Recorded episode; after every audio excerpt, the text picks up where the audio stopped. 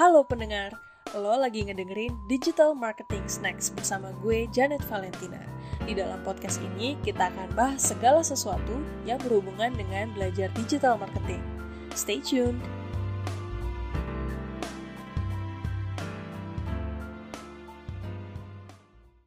Halo semuanya, selamat datang di Digital Marketing Snacks bareng gue Janet. Uh, hari ini kita dalam episode kali ini bakal bahas soal konten marketing.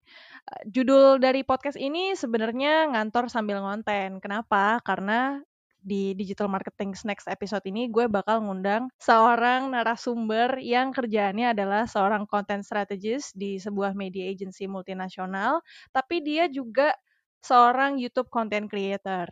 Jadi gue bakal nanya-nanya sama dia karena gue juga masih baru banget di bidang konten marketing. Dan dia juga dia dia sangat berpengalaman lah di dunia konten. Jadi gue pengen tahu banyak soal konten marketing ah, dari dia. Asik. Uh, anyway langsung aja ya. Gue akan memperkenalkan kalian semua kepada Panji Hadi Nugraha. Selamat datang Panji Halo Janet, C awkward ya interview orang. Awkward banget. lo lo tamu pertama eh lo tamu perdana gue nih. Iya, jadi gue tamu perdana lo dan ini uh, podcast apa pertama kali gue diundang podcast di mana pun ever period.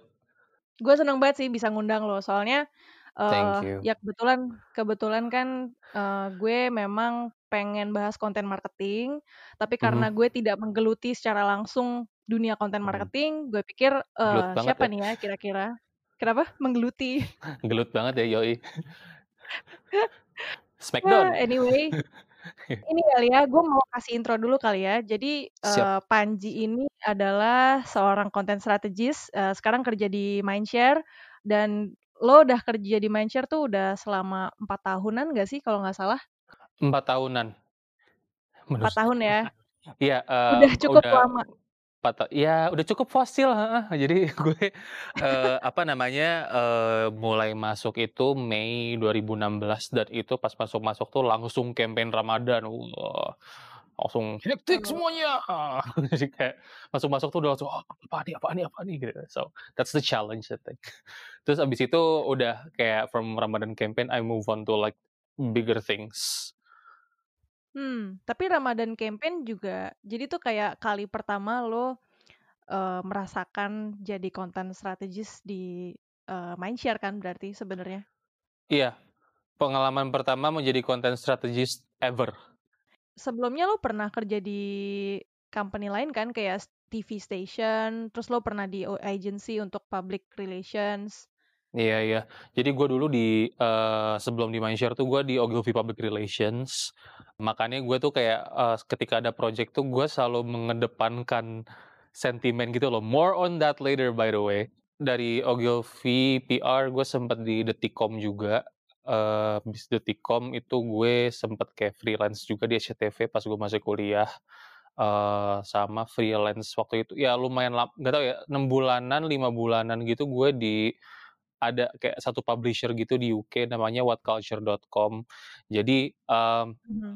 I don't know why uh, they saw my um, CV and then kayak gue di itu diajak untuk jadi intern di situ buat kayak apa uh, bikin artikel terus dibayar per uh, artikel gitu waktu itu gue di assignnya untuk kategori professional wrestling karena gue suka WWE gue suka banget nonton WWE Oh, oke. Wah kacau penonton banget. Yo yo yo, lu kan anak Smackdown juga nih ya. Aduh ketahuan. Aduh ketahuan. yo yo. Eh tapi anyway, lo kan oh, uh, udah kerja di Mindshare 4 tahun uh, sebagai uh-huh. content strategist. But at the same time, lo juga udah jadi seorang YouTube content creator. Kira-kira dari hmm. tahun berapa sih? Jadi uh, apa namanya? Gue itu sebenarnya udah mulai bikin konten gitu-gitu di YouTube itu tuh mulai dari 2008 sebenarnya. Mm-hmm. Nah, uh, waktu zaman-zaman gua, gua kuliah, cuman kayak waktu itu gua nggak ngelihat kalau like YouTube is a thing gitu pada waktu itu. Dan dan gua kayak uh, bikin kontennya tuh ya kalau emang gua suka aja nggak yang kayak oh per minggu gua ada konten per hari ada konten gitu gua nggak belum ada schedule kayak gitu nah pada akhirnya pas gua lulus dari S2 itu gua langsung kayak mikir, "Oh oke, gua nggak ada waktu lagi, eee, buat gini-gini," gitu, "I have to get serious at work," gitu. Sayangnya waktu itu gue sangat naif mikirnya, gitu. Mmm, jadi gua s eee, stop vakum, eee, dari YouTube itu da eee, dari tahun 2012. Jadi, eee, gua kembali lagi sebagai konten kreator gitu ya, waktu itu belum sebagai kembali apa, kembali ke YouTuber, sekitar tahun 2014, 2015. Waktu itu gue baliknya, eee, karena gue merasa tertampar. Jadi dulu tuh sempet ada ada quote by quote business meeting sama Bena Bena Kribo sama Fendriana. Mereka tuh kayak co-founder-nya Indofitgram. Mereka cerita banyak tentang kayak perjuangan mereka sebagai konten kreator, ngebangun Indofitgram segala macem, terus kayak berbisnis sama brand juga. Dari situ tuh gue kayak ngerasa ketampar banget gitu loh, kayak mereka bisa kerja dan bikin konten at the same time, gue excuse dulu gitu loh. Padahal kalau misalkan bagi waktu, bisa. Wajar wajar nggak sih? Eee, karena sebenarnya gini, kalau gue lihat dari apa ya, kalau misalnya ngomongin soal konten marketing, lo kan harus punya dedikasi waktu terhadap konten lo. Selama ini gue Mhm. juga mikir, gue juga baru nyemplung nih ke dunia konten marketing dan gue ka dulu nggak pernah memulai karena gue pikir, "Oh gue kan kerja from 9 to 5, artinya Mhm. gue nggak nggak punya waktu dong untuk ngerjain yang kayak perintilan." Apa pun konten lo, kayak misalnya Instagram atau misalnya Mhm. YouTube, lo harus ngedit video dan Mhm. sebagainya gitu. Jadi mungkin itu sebenarnya salah satu kekhawatiran yang paling yang paling banyak dimiliki oleh orang-orang yang pengen mulai bikin konten. Dari lo sendiri, setelah lo udah bekerja sebagai content strategist, nah gue mau tahu nih Panji Mhm. sebenarnya, eee, sebenarnya bedanya apa sih dari yang lo kerjain sekarang sebagai content strategist, sama apa yang lo kerjain sebagai content creator? Apakah 2 hal tersebut adalah 2 hal yang sama atau berbeda dan saling melengkapi? Ini, eee, first of all gue mau disclaimer dulu, gue akan berusaha menjelaskan ini dengan, eee, apa pun yang gue pelajari ya, maksudnya di sini posisinya gue juga gue masih, eee, belajar gitu meskipun 4 tahun gitu. So, the apa, my opinion may may vary to you guys gitu. So, eee, kalau gue, ini gue ke content strategist ya. So, Yap. basically, mmm, job gue sebagai content strategist tuh ya well, obviously strategize content, apa, eee, content for, eee, the campaign gitu. Nah, mmm, however, di sini tuh gini, banyak dulu tuh banyak orang yang salah kaprah bahwa, eee, being a content strategist itu meanings kayak lo social media admin gitu loh. Well, nothing wrong with being social media admin ya, cuman kayak we do so much more than that gitu loh, eee, so Mmm. much more than kayak, oh bikin konten yang seru, brand pasti suka gitu, eee, itu Iya. lebih dari itu. Jadi kayak kita tuh, kita memberikan klien big idea, apa yang bisa dilakukan dengan konten, eee, untuk mengkomunikasikan message mereka ke target audi apa, ke target market mereka, dengan bahasanya target market gitu loh, that's the beauty of content. Apa pun format konten lo, lo bicara dengan bahasa customers, dengan bahasa audience lo. Eee, strategi yang kita build ini tuh nggak cuman melulu berdasarkan apa yang lagi trending atau apa pun yang kita suka gitu, tapi kayak based on apa namanya, search interest orang-orang pada masa itu kayak gimana, terus kedua misalkan, eee, untuk region tertentu mereka lebih suka A apa B, atau enggak ketiga kayak habit orang-orang, misalkan konsumsi sosial media atau konsumsi Netflix gitu-gitu tuh jam berapa gitu. So, banyak pertimbangan gitu loh, banyak pertimbangan untuk membuat strategi konten dan dan again itu tergantung sama campaign-nya juga. Eee, boleh nggak lo kasih contoh? Mungkin kan orang yang nggak pernah terjun ke dunia content strategist ini, nggak Mhm. kebayang. Karena orang tuh taunya Mhm. content marketing, oh gue taunya ma content marketing tuh sosmed gitu misalnya, atau blogging gitu. Nah, kalau konten Mmm. sebagai content strategist, eee, kan lo memberikan ide-ide untuk pengeksekusian yang lebih efektif gitu untuk brand, ya kan? Dan Iya. dan ini sesuai dengan, eee, misalnya brief mereka dan itu bantu mereka untuk grow bisnis mereka gitu. Boleh nggak misalnya lo Betul. kasih contoh, eee, contohnya seperti apa sih, seperti yang lo kerjain gitu sehari-hari? Oke, kayak sehari sehari-hari aja ya. Jadi kayak, eee, misalkan nih, gue itu di tim content strategist tuh kan ada ada beberapa orang gitu kan, eee, sekarang kita ada 5 orang dan masing-masing tuh kayak di-assign based on spesialisasi masing-masing. Kayak misalkan, eee, si A dia spes spesialisasinya ke measurement, si B spesialisasinya ke KOL gitu-gitu dan apa, satu ke partnership, satu ke publisher. Nah, kalau gue itu day to day-nya tuh lebih banyak ke ngejaring content trends. Content trends, Mhm. influencer trends, search trends gitu. Jadi kayak on a daily basis, gue itu tuh, eee, kerjanya tuh terlihat seperti gue tuh nggak kerja gitu. Jadi kayak? Ini beneran ini beneran. Jadi kayak, mmm, ada kalanya gue kayak spend 1 jam, 2 jam buka YouTube, nge-browse Twitter, ngelihat Instagram gitu. Itu tujuannya kayak buat ngelihat gitu loh, di tab explore tuh sekarang orang lagi ngelihat apa sih, misalkan Instagram. Di YouTube sekarang Oke. orang lagi ngomongin apa sih, atau enggak misalkan ada film apa sih yang nanti mau keluar, ini trailer apa nih, ini bisa nggak ya kira-kira kalau di-tag sama brand, atau enggak kayak ngelihat juga kalender, eee, kalender-kalender momen yang yang kita garap. Jadi kayak kita tuh bikin kayak tentpole kalender juga. Isinya tuh beberapa pilar kayak film, festival, kita masukin semua buat kita pilih-pilih gitu loh, eee, apa, tren atau momen apa aja yang bisa kita pilih. Kalau boleh gue rekap, sebenarnya yang lo kerjain itu kan lo lebih banyak mencari trends yang bisa Mhm. di-tap in sama brand gitu kan ya. Eee, lo misalnya nih kalau, eee, lo pegang campaign suatu produk gitu dan lo tahu objektifnya dia mau narget, eee, misalnya cowok umur 18 Mhm. sampai 25 tahun. Nanti lo akan Iya. mencari, oh tren apa nih yang sesuai dengan target audiens ini, dan lo akan, eee, membuat strategi kontennya gitu untuk lo coba pitch ke Iya. brand-nya. Seperti itu nggak kira-kira? Betul. Iya, betul. Jadi, eee, i itu betul banget, eee, however di dalam itu nggak cuman 1 layer doang. Jadi misalkan nih ya, campaign gua targetnya men.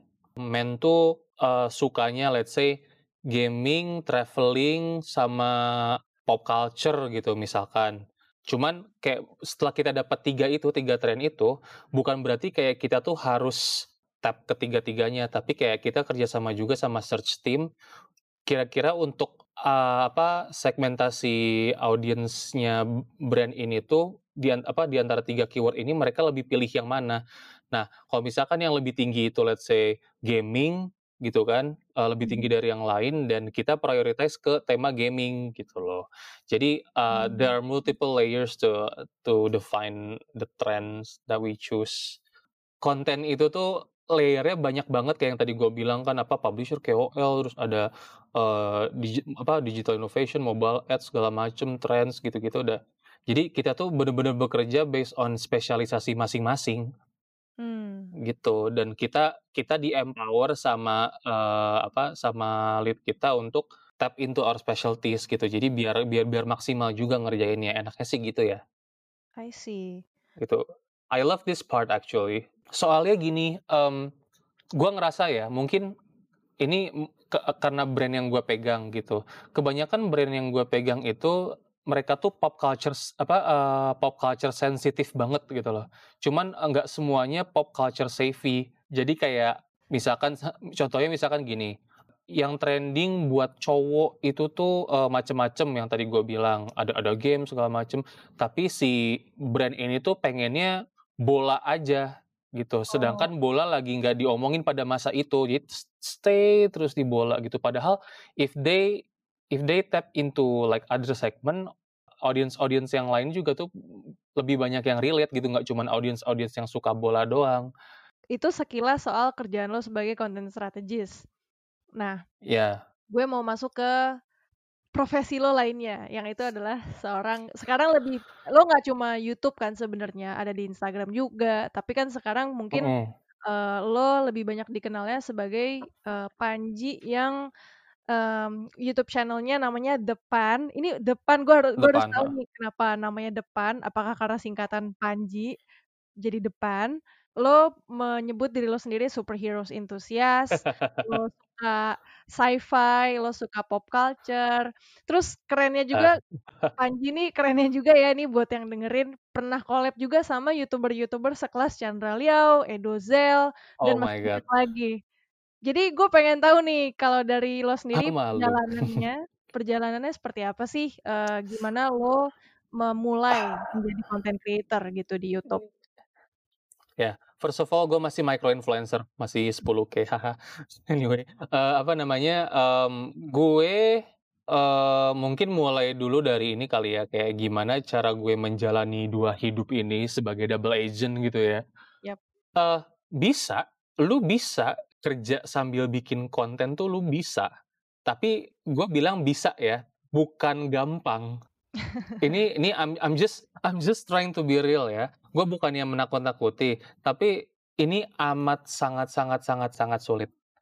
Kenapa? Karena gini, lu lima kali dua puluh eh lima kali dua puluh empat jam wah gila juga apa gila dibayar gue lembur apa lima kali dua puluh eh, lima kali delapan jam lu spend waktu lu kerja ya kan nah terus lu pulang kantor macet-macetan lu cuman ada waktu untuk kayak uh, nulis draft idea kayak lu mau bikin konten apa And then on the weekend it, itu cuma satu-satunya waktu kosong lo gitu. Hmm. Nah, belum tentu waktu kosong lo di weekend itu lo, lo bisa bekerja dengan maksimal gitu. Ini gue ya, kalau yang lain nggak kayak gue sih, thank goodness gitu. Kalau banyak lah yang kayak gitu. Mudah-mudahan nggak banyak yang kayak gue. Cuman kalau gue tuh gini, Sabtu Minggu itu tuh gue ngebawa capeknya Senin Jumat. Ngerti ya. kan? Jadi kayak ngerti banget, ngerti banget. Gitu, kadang lemas. Ah, itu satu. Terus kedua, apa ya?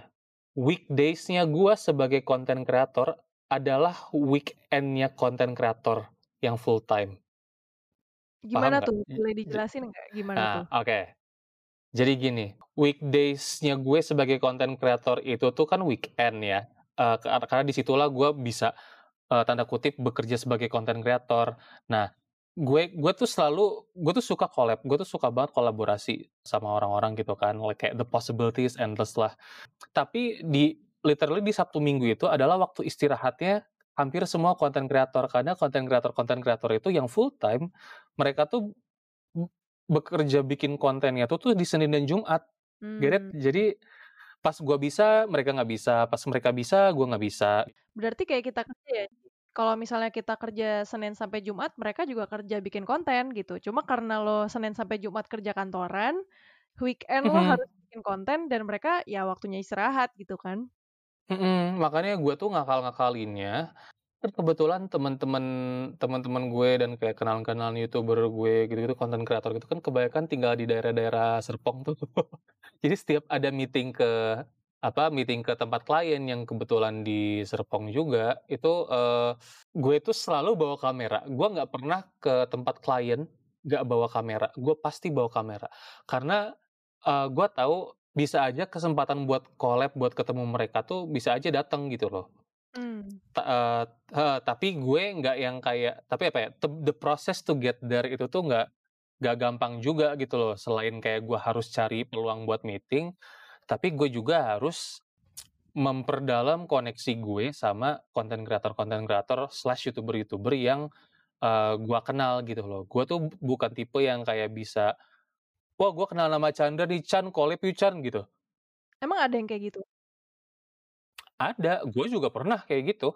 Honestly apa ya gue di waktu itu sempat diajarin sama YouTube pas gue ikut workshop yang mereka. Jadi cara terbaik buat kolaborasi itu adalah lu kalau gue yang efektif ya uh, kenalan dulu know them better and then um, kalau misalkan emang pada saat apa waktunya cukup gitu loh untuk kenal sama mereka pas lo mau ngajak collab make sure lo konsep segala macem udah ada Oh, konsep jadi lo konsep, konsep matangnya udah ada. Uh. Berarti lo sebenarnya mikir dulu, um, gue mau collab sama siapa nih misalnya. Jadi sebelum yeah. lo iya. datang untuk kenalan, lo udah tahu nih kalau misalnya gue kenalan sama si A, berarti ide yang mau gue pitch untuk collab sama dia adalah A, B, C gitu ya, bisa dibilang.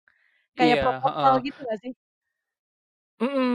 Dan gue tuh kayak gimana ya, gue kalau ngajak collab tuh nggak pernah yang kayak uh, apa ya karakternya si youtuber ini uh, di YouTube kayak gimana? Oh, gue rubah lah dibuat konten gue hmm. gitu. Enggak, gue tuh selalu coba sebisa mungkin buat uh, si karakter ini tuh, eh, apa si si youtuber yang collab sama gue tuh tetap jadi mereka gitu. Loh. Kalaupun uh, karakternya mereka nggak keluar, seenggaknya mereka nggak jadi orang lain gitu loh. Itu tuh ada di video, ada di video gue yang gue upload terakhir pas Desember 2019 itu project collab terbesar gue sih so far gitu. Gue waktu hmm. itu collab bareng sama Edo, sama Chandra, Tommy Lim, Cia Nikolai, TB Putra, dia seleb tweet, uh, Christo Emmanuel, David Beat, Aulion, um, Pokopo, gitu-gitu. Nah, cuman karena waktu gue sangat terbatas dan gue juga tahu waktu mereka juga sangat terbatas gitu loh. Mereka sibuk as a content creator. Solusi gue adalah waktu itu scene mereka kalau bisa yang apa ya, yang bikin mereka nggak ngomong sama sekali gitu loh, yang nggak usah effort banyak. I see. Gitu. Uh, kan lo tadi udah ngomongin soal pentingnya jaga relationship kan sama apa sama orang-orang yang content creator lain. Terus Iya. lo juga ngomongin soal kerjaan lo juga di uh, di Mindshare yang juga lo lo juga harus memaintain um, lo juga harus maintain network lo gitu kan untuk kedua kerjaan ini which is it's Ya, itu the wajib. common thing that you do gitu dengan dua profesi ini. Agak mirip-mirip sih. Nah, gue pengen nanya lebih uh, dalam lagi soal uh, proses lo, proses kreatif lo saat lo menjadi content creator. Karena tadi kan lo Mhm. ngomongin kreativitas uh, sebagai content strategis kan yang dimulai dengan uh, lo tahu briefnya dari klien, terus lo cari tren-tren yang cocok dengan apa yang sudah di-brief oleh klien lo dan kemudian lo bikin ide berdasarkan insight Hmm. tersebut gitu kan. Nah, kalau untuk Iya. diri lo sendiri yang sebagai content creator nih kan uh, beda ya karena lo nggak terima brief dari siapa-siapa, lo punya proses lo Betul. sendiri, proses kreatif lo sendiri. Jadi um, udah banyak juga sih yang nanya uh, sebelum gue rekam Mhm. podcast ini gitu, pengen tanya, mereka pengen tahu nih kalau misalnya gue pengen bikin konten, tapi gue nggak tahu Mhm. nih gue harus mulai dari mana. Gue gue nggak tahu gue bakal bikin konten seperti apa. Uh, menurut gue ya, gini, um, nggak ada salahnya lo uh, bikin konten yang yang apa based on apa yang trending gitu loh ya. However, uh, lu perlu pikirin juga untuk diri lu sendiri, lo tuh sukanya apa? Lu tuh nyam uh, lu tuh nyamannya di mana, lu ngerasa bisa berkembang di mana, kayak gitu. Uh, jadi misalkan, um, gini, misalkan lagi trending, uh, nih ya, ini gue pakai contoh sekarang nih ya, um, ada apa namanya, uh, orang yang dulu tanggung jawab buat YouTube Rewind, dia ketahuan selingkuh sama sama game apa, sama gamers gitu kan.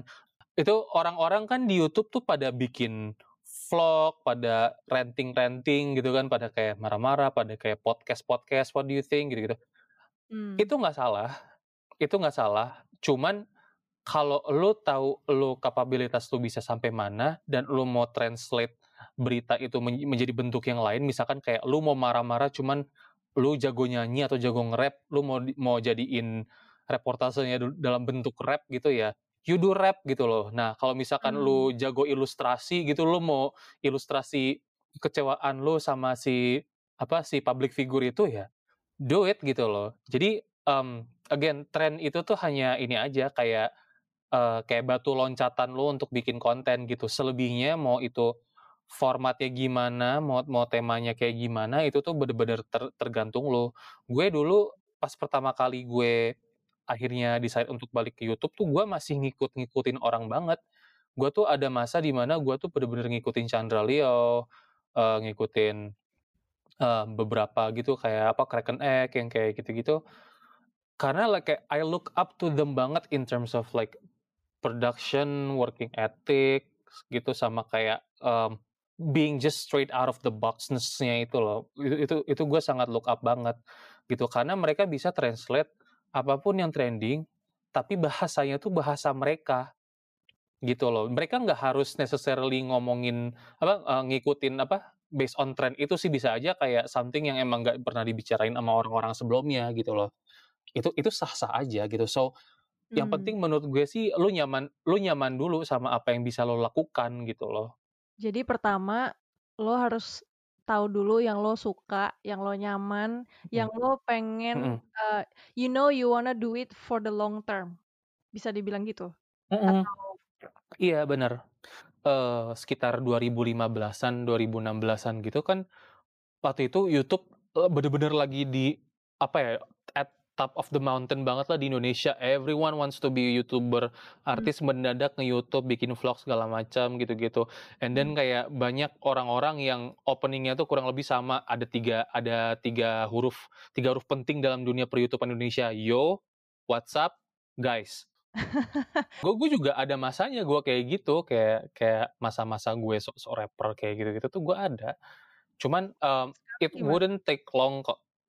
Sekarang gue ya ya kayak gue aja gitu. Gue gue menyadari kalau gue tuh, mmm, gue nggak bisa ngelawak, eee, gue nggak bisa kayak intentionally trying to be funny gitu, cuman gue nggak mau effort untuk jadi lucu gitu loh. Gue kayak, ya udah biarin aja awkward gue, gue keluarin gitu. Ujung-ujungnya kayak orang jadi tahu, oh ini karakter gue. Kayak Iya. gitu. Jadi nggak ada yang salah kok kalau lu jadi apa ya, nggak nggak jadi mirip kayak orang apa, YouTuber lain tuh nggak nggak nggak salah gitu loh. Cuman emang lu start Hmm. dari situ pasti, lu start dari lu meniru idola lu gitu, siapa pun juga kayak gitu. Mmm. Kayak gitu, so everyone's idolize someone gitu loh, it there's no denying, so jangan takut sih menurut gue. Nah, now when it comes to something that's more technical, as in Mhm. kayak gue nggak gue oke, gue udah tahu nih gue mau bikin konten tentang topik A gitu, karena gue suka banget, I'm so Mhm. passionate about this topic. Nah, Mhm. eee, tapi gue nggak tahu baiknya gue membuat konten ini di mana ya. Apakah itu, eee, apakah gue kayak misalnya sekarang lagi ngetren TikTok gitu. Dan Mhm. atau misalnya lagi ngetren podcast gitu misalnya. Tapi gue nggak tahu Mmm. nih, gue nggak yakin sebenarnya di mana channel tepat untuk gue, eee, mengembangkan konten gue. Eee, Mhm. itu itu baiknya, eee, menurut lo gimana? Apakah itu sesuatu yang emang gue coba dulu semuanya, baru gue tahu mana yang cocok, atau misalnya gue cari dulu targetnya nih, gue tahu misalnya gue mau nargetnya orang-orang yang, eee, anak-anak muda gitu, yang anak-anak masih Mhm. remaja, jadi gue masuknya ke TikTok gitu Oh misalnya. TikTok, oh. Atau Mmm, gimana mhm biasanya prosesnya? Ya mungkin mungkin lo bisa kayak share sebenarnya kayak kenapa lo memilih YouTube? Apakah karena memang lo suka video? Atau gimana kenapa lo bisa milih YouTube gitu, tempat Mhm. lo mengembangkan konten lo? Oke. Mungkin gue bisa eee, jawab dulu yang pertama ya. Eee, sebenarnya Mmm. cara yang lo bilang itu, metode yang lo bilang itu tuh semuanya nggak salah sama sekali. Lu Mmm. pilih mana pun juga lu, eee, lu sah-sah aja gitu loh. Mmm, however kalau gue ya, kalau gue, gue tuh selalu ngelihat kayak kapabilitas gue itu tuh bikin sampai mana gitu loh. Eee, misalkan YouTube kan lebih ke, eee, long format ya, Yap. lebih ke long format di atas di atas 2 menit yang kayak gitu-gitu. Eee, ya kan ya 2 menit tuh hitungannya long format kan ya? Aduh gila tuh kan gue masih belajar juga lagi. Ya long format ya kayak gitu deh pokoknya longer than 1 minute lah ya. Iya iya Pokoknya iya. rata-rata kan video-video social media kan kayak 1 menit kayak or like 2 Betul. minutes or less gitu-gitu. Mmm, kemampuan lu di mana, lu mampu nggak sustain di situ. Nah, gua ngerasa, gua mampu sustain dan berkembang itu di YouTube gitu loh. Mmm, jadi makanya gua, eee, gua pilih ke YouTube. Tapi bukan berarti gue kayak ogah-ogahan di platform lain, tapi lebih ke Mmm. kayak, mmm, platform lu harus tahu platform yang lu gunakan itu tuh, bakal efektif, eee, mendapatkan quote by quote engagement dari orang-orang itu tuh kalau lu ngapain, kayak gitu. Misalkan kayak si Bintang Emon tuh kan dia, eee, eh nggak bisa, Chef Arnold itu kan dia punya YouTube, punya Iya. Twitter, punya Yes. Instagram ya kan. Ya gua gua bandingin YouTube versus Twitter deh. YouTube dia video masaknya itu tuh yang yang yang keren-keren, makanan kekinian gitu-gitu tuh banyak, oke dia bagusnya di situ, YouTube. Nah kalau di tweet kalau dia upload itu di Twitter mungkin nggak sebagus itu engagement-nya sama orang-orang. Soalnya kan YouTube is a long form, Twitter is a snackable apa, bite size content gitu lah ibaratnya. Yap. Nah makanya di Twitter tuh dia lebih banyak ngedumel-dumel, ngata-ngatain orang, yang kayak gitu-gitu. Nah, karena dia tahu gitu loh kalau di Indo in Indonesia, market Indonesia, Twitter tuh tuh kayak dipakai buat orang-orang ngumpat, gibah, segala macem. Jadi ya apa ya, showing their true personalities gitu. Personality gue juga yang sebenarnya gue tunjukin di Twitter. Ya kayak gitu. Jadi Jadi sebenarnya no tergantung n ya? Mhm, tergantung, again, konten tuh dunia konten tuh mau lu sebagai konten kreator, mau lu sebagai konten spesialis ya, eee, menurut gue itu tuh nggak pernah ada formula apa, formula yang pasti gitu loh. Gue gue yakin kayak mmm, every every agencies yang emang berkecimpung apa, yang ada divisi tentang kayak content marketing gitu-gitu, juga even content creators pun mereka pasti punya, eee, the way to quote by quote measure things gitu loh.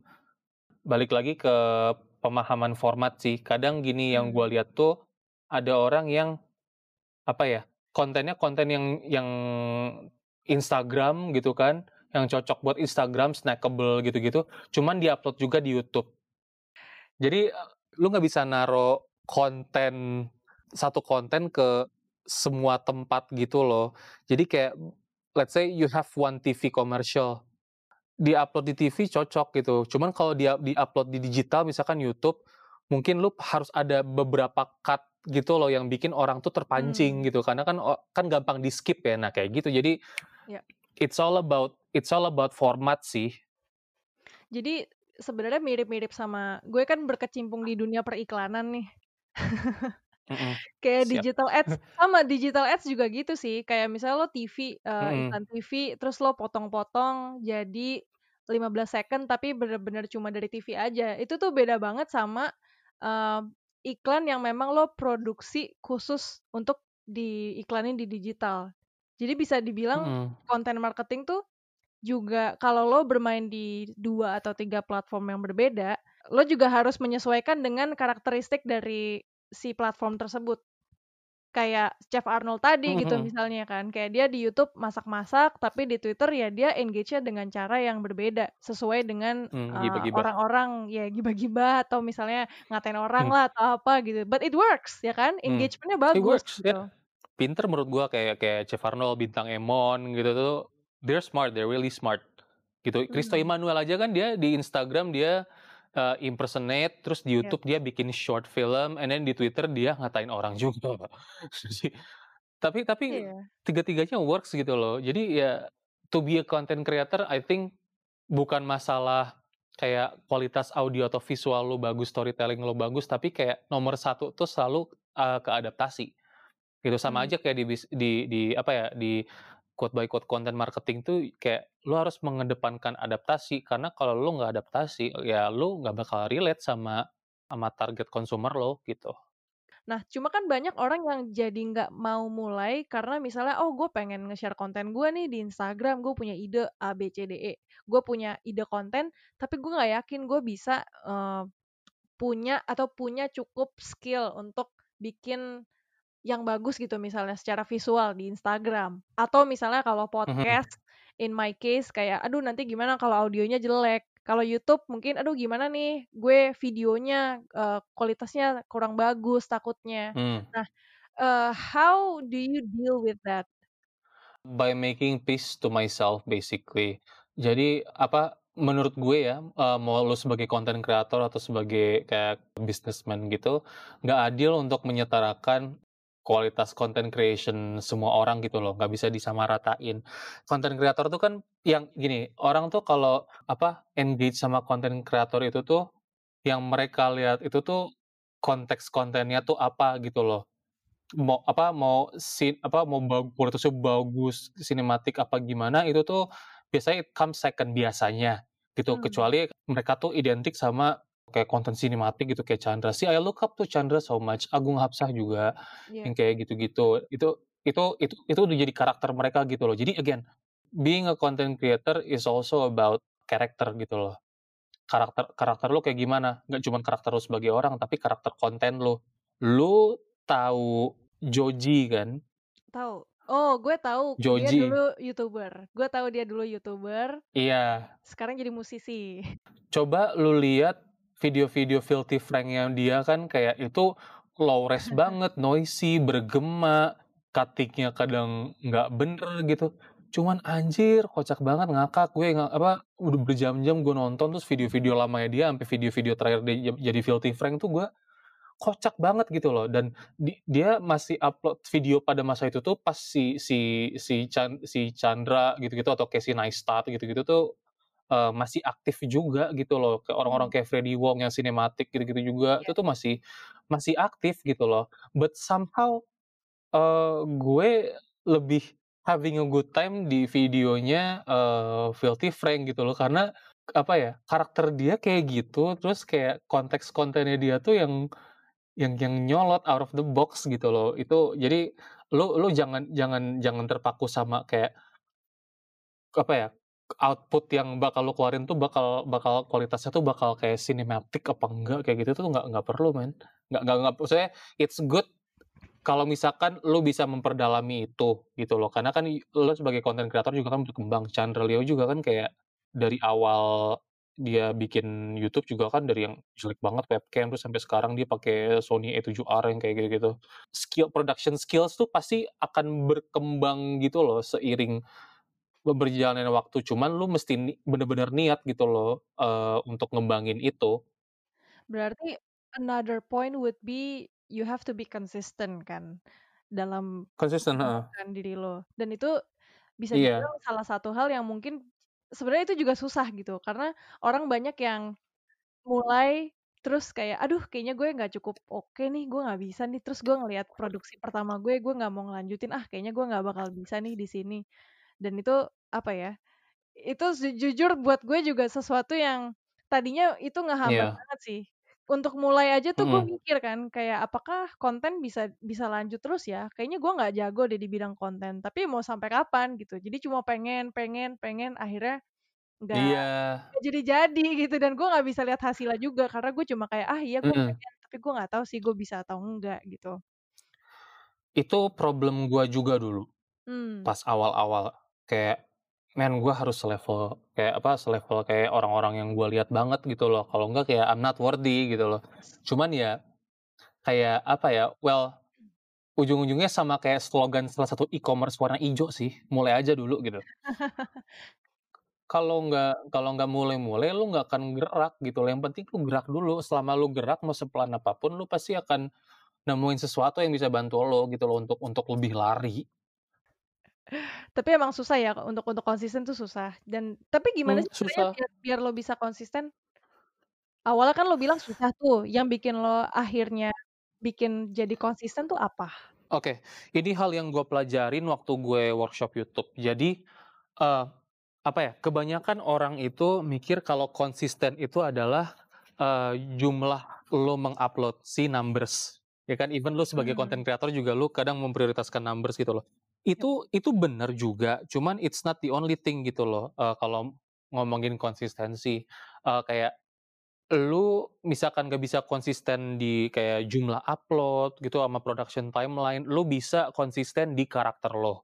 Itulah yang gua lakukan. Mmm. Gitu. Jadi kayak gua konsisten di karakter gue, orang yang emang, eee, kerja, tapi gua suka all things kayak superheroes, tokusatsu, Marvel, DC. Yang penting orang tahu tahu dulu karakter gua kayak gimana gitu loh. Jadi biar orang tuh ekspektasinya ketika gua upload something, pasti di di daerahnya di di ranah-ranah situ gitu loh. Gitu, gua bukan jadi kayak makanya tadi kan gua sempet bilang, lu mesti berdamai sama sama kapasitas lo, gitu Mmm. loh. Karena Jangan kapasi apa, eee, kapasitas, eee, kapasitas lu tuh bisa lu ini, bisa lu jadiin advantage beneran. Gimana dengan orang-orang yang mikir, "Ah tapi kan kalau misalnya" contoh ya, kalau misalnya gue mau bikin konten Mmm. di salah satu eee, sosial media, contohlah Instagram misalnya. Dan kita Mmm. tahu Instagram itu adalah sosmed yang mengharuskan lo untuk nge-post sering, which is you you have to rely on numbers. apa? Lo harus nge-post sering, kayak banyak banget Oh, gue iya. misalnya Instagram lo harus nge-post misalnya Mhm. 1 post 1 hari. It's gonna make you it's gonna make you more, mmm, popular or have higher engagement Iya iya gitu. iya. I hmm, ya, ini pendapat gue. Gua nggak tahu Gimana? kenapa ya, jadi kayak kesan ini gua gua bukannya membenci Instagram ya, tapi Mmm. kayak I love Instagram algorithm the way it's supposed to be gitu loh, di mana ketika lu buka halaman depan, konten yang paling latest yang lu buka, bukan kayak konten yang lebih sering di-like sama orang-orang, gitu. Gua malah lebih pengen yang kayak gitu-gitu tuh ada di kayak tab sendiri gitu, lu nambah tab baru gitu-gitu, gua lebih prefer kayak gitu. Nah sekarang kayak you're being fed gitu loh, meskipun lu follow siapa tuh it doesn't matter gitu, you're being fed with apa you're being fed in your homepage, you're being fed in uh, explore tab as well. Jadinya ya ya Oh. gitu. Even IG story aja kan gini, orang kan sekarang lebih condong lihat IG story dulu daripada IG feed kan. Iya Gitu. Jadi makanya kayak banyak banyak orang-orang yang kayak uh, IG story-nya tuh yang sampai titik-titik gitu loh. Dan sekarang aja kan kayak brand-brand kan kayak udah mulai udah udah pada kayak nge-tap in ke IG story-nya orang-orang gitu kan. Terus di mana orang-orang itu dikasih waktu 15 menit buat ngomong cepet kayak gini nih. "Ayo guys beli semuanya di toko ini mau tahu Oh semuanya iya iya. up." Yang kayak gitu loh. Ya kan? Kayak kayak apaan nih? Ini KOL apa Eminem cuy? Eh, Instagram apa, Instagram Live juga mulai banyak tuh. Si since Covid, gue ngeliat Instagram Live Ya. sampai banyak banget kayak, siapa sih yang nonton nih Instagram Live sebanyak ini? Ya, iya iya iya, Aduh. nggak salah sih.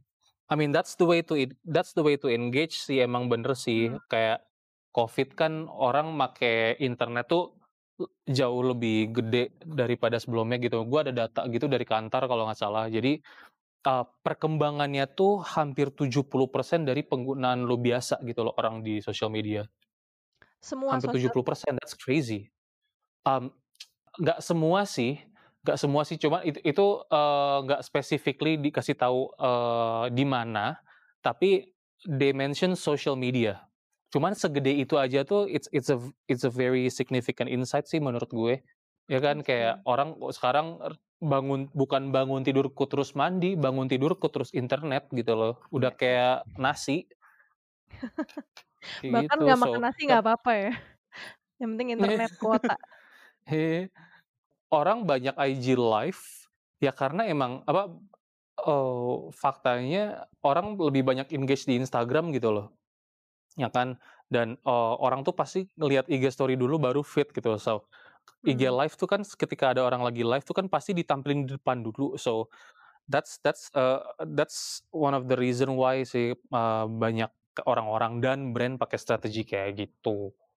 Brand tuh sukanya sekarang, eee, trennya seperti apa sih? Brand tuh sekarang lebih suka ke lebih suka ke konten-konten yang seperti apa? Kalau dari pengalaman lo aja, eee, makin s Mhm. makin ke sini tuh, mereka lebih suka ada Mhm. ada channel-channel tertentu nggak yang memang mereka lebih suka? Atau mereka sebenarnya lebih fokus ke kontennya dibandingin channel-nya?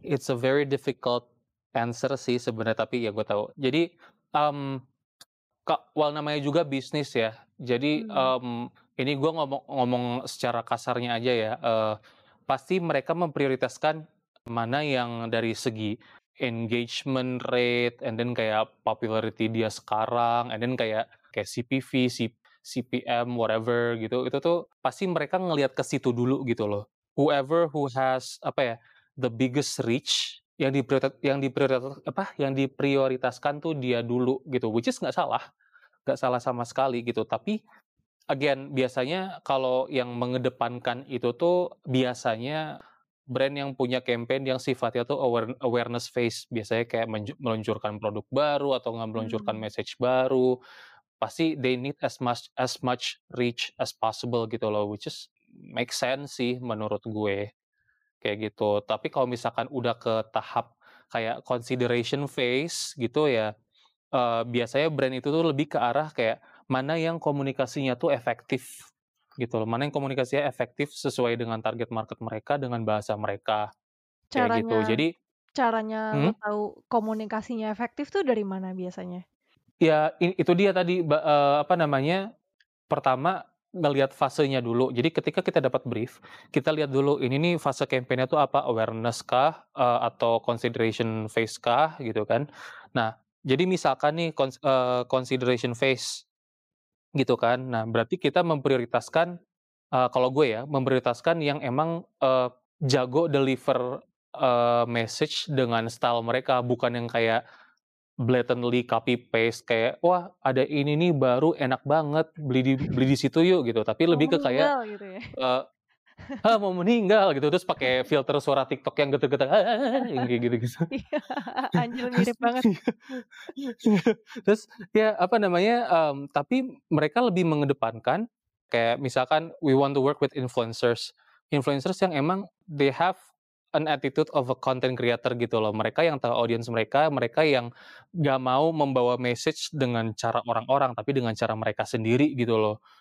Kayak gitu, kayak misalkan nih, mmm, dulu nih ada tahun 2018 apa 2019 gitu ya, kita ada campaign suatu brand, eee, apa namanya, brand mas makanan lah, gitu, brand bahan Mhm. makanan gitu. Nah, di mana itu tuh mereka mengikla mengiklankan feature apa, website mereka gitu loh, untuk melihat resep dengan cara chatting doang, kayak gitu Oh, kan. oke. Dan itu tuh udah ada udah ada, jadi nggak perlu awareness lagi, itu udah udah udah lewat. Nah, sekara eee, waktu itu tuh masanya consideration phase, Mmm. gitu. Nah, dari situ kita bagi tuh, eee, mana yang komu komunikasinya tuh sebagai content creator, sisa-sisanya tuh yang lebih ke awareness gitu loh, untuk kayak mancing orang-orang yang mungkin belum tahu pas masih masa-masa awareness. Nah, jadi prioritasnya tuh kalau gue tuh selalu kayak gitu ama ama ama tim KOL gue, kalau misalkan awareness, kita fokusin yang emang following-nya tinggi, gitu, reach-nya gede.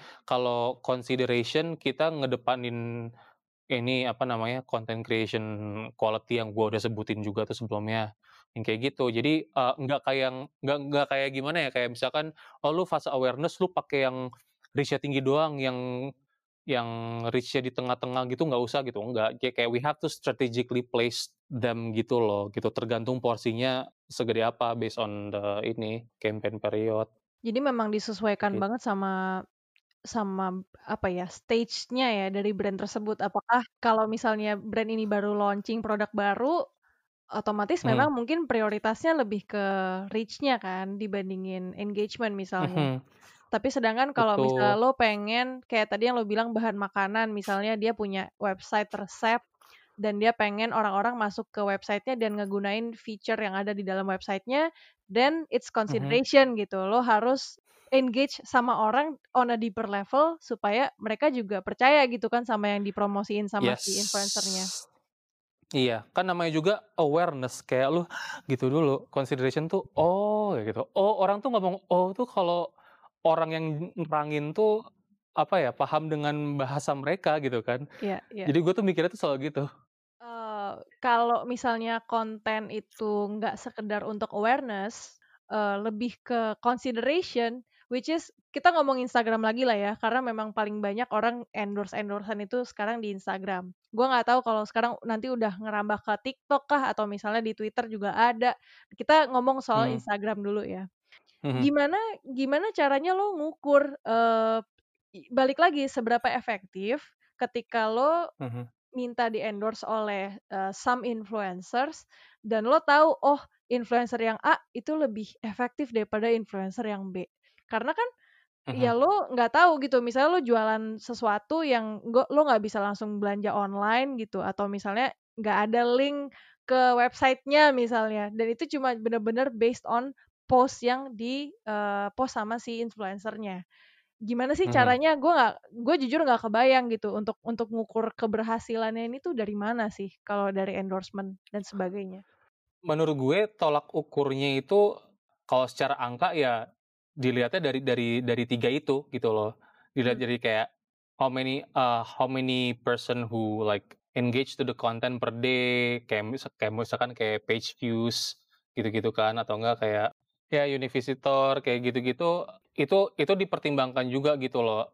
However, kita di sini perlu tahu juga kalau in terms of content marketing business, yes, number is an important thing, yang tadi gue sebut itu, but it's not the only thing, gitu. Cuman sayangnya kayak belum begitu diterapkan gitu loh di di mana pun gitu loh, even, eee, even di tempat gue gitu, and I'm talking about sentiment, gitu. Jadi lu bisa aja, apa, eee, dari segi overall reach dan result itu tuh bagus, exceeding expectation, eee, apa exceeding target market. Biasanya kan, eee, kalau kita kerjasama sama partner tuh kan mereka ngasih benchmark kan.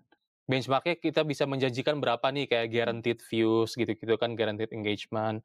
Nah, itu bisa aja kayak jauh melebihi ekspektasi gitu loh. Nah, tapi kalau misalkan sentimen dari orang-orang, publishers, dari social media itu kurang bagus ya, eee, gue pribadi nggak ngerasa itu sebagai quality content gitu loh. Contoh nih, contoh. Ini, suka nih sebelum contoh-contoh. sebelum gue masuk ke Mindshare, literally sebelum gue masuk ke Mindshare beberapa hari, Mhm. sempet ada kasus di mana ada pasangan artis gitu, dia jadi, eee, mega KOL tanda kutip, eee, dari salah satu brand produk yang kita pegang di Mindshare, gitu kan, bra brand-nya klien gitu. Yap. Mmm, dia megang produk yang, eee, dipakai di rumah untuk kebutuhan rumah tangga, tapi fotonya di salah satu atraksi di Inggris. Salah satu atraksi turis di Inggris dan lu tahu itu pasti bangunannya namanya apa gitu kan. Iya iya Ya iya. sebut aja jam dinding lah gitu. Di situ gitu loh. Iya pokoknya foto di situ bawa produknya Mmm. gitu. Dan caption-nya tuh bilang, "Oh meskipun saya liburan ke luar negeri, saya tidak lupa bawa produk ini untuk mencuci, eee, barang-barang, eee, apa, peralatan minuman anak-anak saya karena saya percaya," gitu I have no problem against the caption. But Yes. why I what I do have the problem is, eee, the common sense in the photos gitu loh. Lu ke lu liburan di di turis tourism site, lu bahkan bukan kayak misalkan di apartemen yang lu sewa gitu-gitu di di negara itu, terus lu bawa itu deterjen pencuci piring. Kayak why gitu dan jadinya diolok-olok sama orang di komen, nyebar ampe ke Twitter, nyebar ampe ke media-media gitu loh. Heboh dong ya? Itu itu mhm, I Rame mean sekarang gini heeh, sekarang gini kan, nih gua gua buka-bukaan ya, mungkin semua orang juga pada udah pada tahu gitu. Terkadang ada orang yang pengen, eee, melakukan sesuatu, dan mereka tuh pengen kayak, "I want the I want my content to be viral." Mmm. Kesannya tuh kayak vir virality itu bisa dibeli gitu loh, sebenarnya nggak bisa gitu kan. Konten viral apa enggak itu tuh kan it's it's a very PR thing gitu loh. Ketika konten lo itu diingat sama orang dan orang merasa tersentuh, orang tuh otomat otomatis akan nyebar kok gitu loh, ot otomatis bakal nyebar ke mana-mana, I mean that's that's a very PR thing gitu loh. Nah, tapi again tadi, kita mesti mengendalikan itu, otherwise itu bisa viral, kayak engagement-nya tinggi gitu, segala angka-angkaannya tinggi, bagus melebihi rata-rata gitu kan, menang bisa award worthy lah ibaratnya. Tapi kalau sentimennya jelek kayak gitu, ampe diliput ampe TV, kayak gitu-gitu, ampe ke koran-koran ya, that's that's not a quality content gitu in overall. Jadi kayak lu penting juga untuk menjaga sentimen orang-orang, nggak cuman sentimen publik ke partner kita gitu yang mungkin mereka nggak tahu, tapi sentimen orang-orang yang pernah apa, yang fa sangat familiar dengan konten-konten partner kita ini, mau KOL, mau publishers, mau digital partners, mau kayak filmmaker gitu-gitu tuh kita harus jaga juga, gitu Mmm. loh. Jadi gua tuh kadang berharap ya, kayak PR servicing itu tuh, eee, termasuk dalam dalam media agency gitu loh, dalam satu kesatuan, nggak dipisah media agency, PR agency gitu. Gua tuh pengen jadi satu kesatuan, jadi kayak mereka tuh bisa seenggaknya melengkapi data yang dibutuhkan untuk reporting, untuk pembelajaran ke depannya in terms of quantity, in terms of quality. Kebayang dong kan waktu si brand pencuci piring itu go viral gara-gara insiden itu tuh, pasti tim PR-nya keder tuh. Iya. Gua gua gua rasa gitu. Jadi itu itu penting banget sih, karena kayak when you partner with, eee, apa ya, eee, when you partner with content partner ya lu mesti consider kalau apa pun yang partner lu produce itu tuh adalah bahasa brand, yang dari mulut brand tapi di-translate ke mulut partner kita gitu. So, itu bukan bahasa dari mulutnya partner juga, tapi dari mulut brand gitu. So you have to realize that gitu loh. Nggak bisa kayak, oh bahasa bahasa partner doang, nggak usah bahasa brand gitu-gitu, atau sebaliknya tuh nggak bisa kayak gitu. Itu harus harus harmoni menurut gue, bukan stasiun, sorry.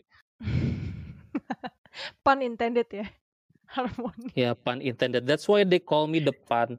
Ya kayak gitu gitu. So, nggak ada again, nggak ada formula yang pasti sih gitu. Da yang gua tahu content marketing tuh berkembang banget berkembang banget dan kayak nggak stop-stop gitu loh, kayak digaspol terus, selalu ada yang baru gitu loh.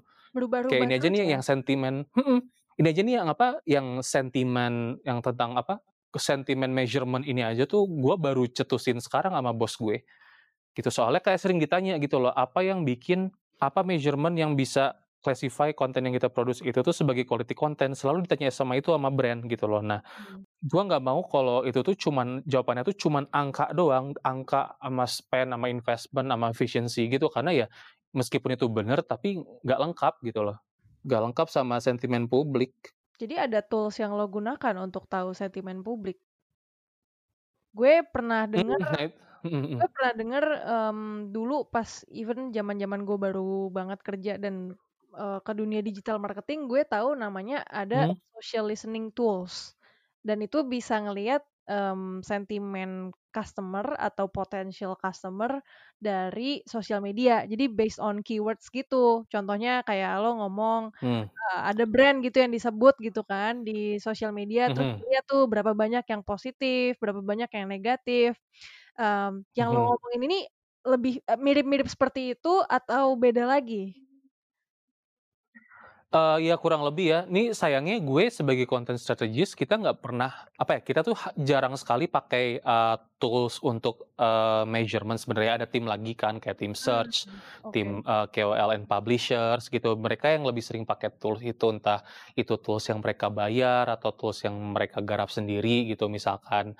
Mmm. Kayak, mmm, apa ya, mmm, tim let's say nih tim KOL sama publisher tuh mereka ada platform sendiri namanya Inka, gitu. Jadi kayak, me itu kayak masih beta, tapi, eee, aim-nya adalah biar merek apa, kita bisa, mmm, apa ya, measure keefektifan si KOL ini gitu loh. Dan tolak ukurnya tuh nggak cuman kayak angka-angka penting doang, tapi kayak diharapkannya sih ada data-data sentimen juga gitu loh. Jadi mereka bisa ngukur sentimen based on keyword yang keluar gitu. Misalkan ya ini, eee, podcast lu PG kan ya, bukan PG-13. Kalau PG-13 gua nggak akan misalkan kayak bahasanya apa, kayak tolol kayak gitu-gitu.